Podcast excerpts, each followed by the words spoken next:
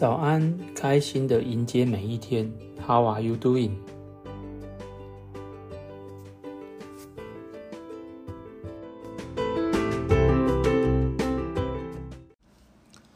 回顾一年前的我，最常与医师见面的前三名科别分别是耳鼻喉科、小儿科与妇产科。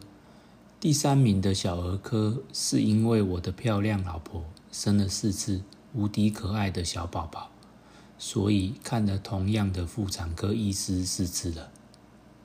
每次看诊前，总是要等待很长很长的号码，而且整个诊间都被准妈妈、准爸爸包围了。每次三个小时是基本的看诊时间，如果遇到医师临时要去接生，就又是好久好久了。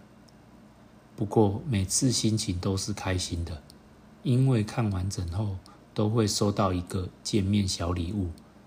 看着小生命在肚子里动来动去，并且会送一张超音波版的大头贴，也太可爱了吧！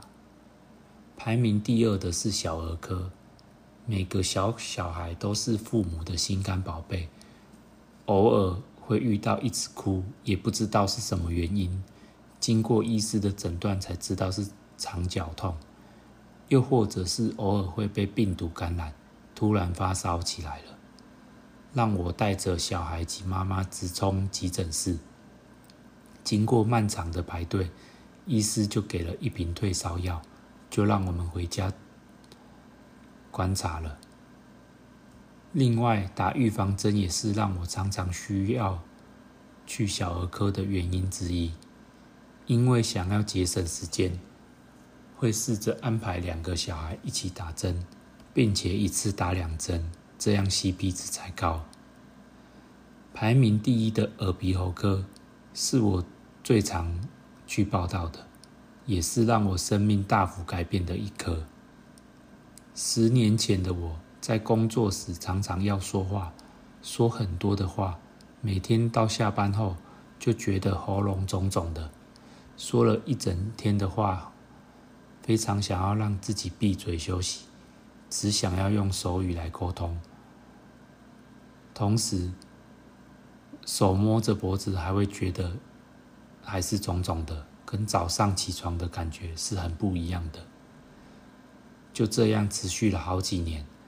随着工作的责任增加，工作上说话的频率跟时间也同步上升，喉咙的肿胀感也越来越明显了。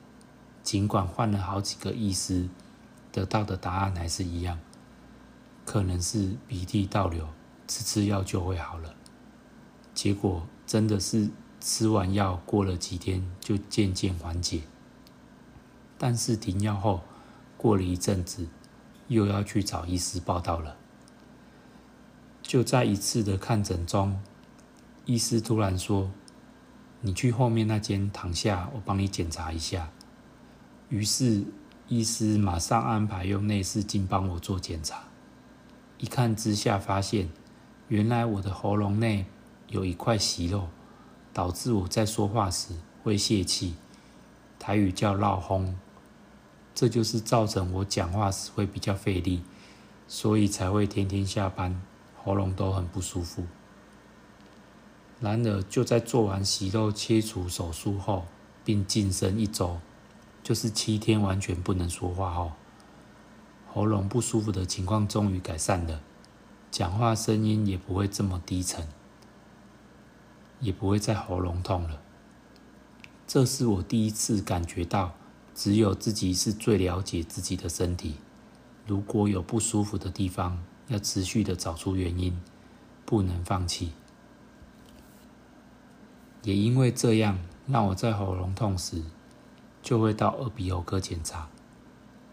除了自己因为感冒症状要看诊外，小孩也因为抵抗力稍微不足，在流感流行的季节，也常常要到耳鼻喉科报道。这样的情况就维持了大约四年左右，但是在距离现在的一年前开始，偶尔会觉得很想要咳嗽，但是也没有感冒，就是有一点点的鼻涕，跟很容易想要清理喉咙的痰。发生咳嗽的频率也从一到两个月一次，慢慢变成一个月一两次，但是每次吃了一周的药又好了。偶尔我想着是否是几年前的息肉又跑出来了呢？但是医师用内视镜检查也很正常，所以就先不管它了，应该没事。而且我也还很年轻。就再去拿药吃吧。当时的我对肺癌的想法是，应该是抽烟或吸二手烟的人才会得到。以我的年纪，真的不太可能。要预防癌症，就买癌症险就好了。但是我应该十年后再去买，就来得及了。这是我第二次感觉到，只有自己是最了解自己的身体。看来疾病都一直跟着我。如果早一点去做更仔细的检查，或是换一个医院做检查，是否就可以避免现在的情况呢？所以，如果身体告诉你疼痛，要持续的观察及追踪，才不会因为小小的疏忽造成大大的遗憾。虽然我现在的情况可能比其他癌友好一点点，还可以录制 Podcast。但是还是有一些人，此时可能是很痛苦的，在与癌症对抗中，用尽各种的方法，可能也没效。相信你会找到你要看诊的科别，持续找出属于自己的方法，加油！本集节目要感谢我的表弟一家人，在我住院期间，带着三只小猪玩耍。体验五个小孩的生活。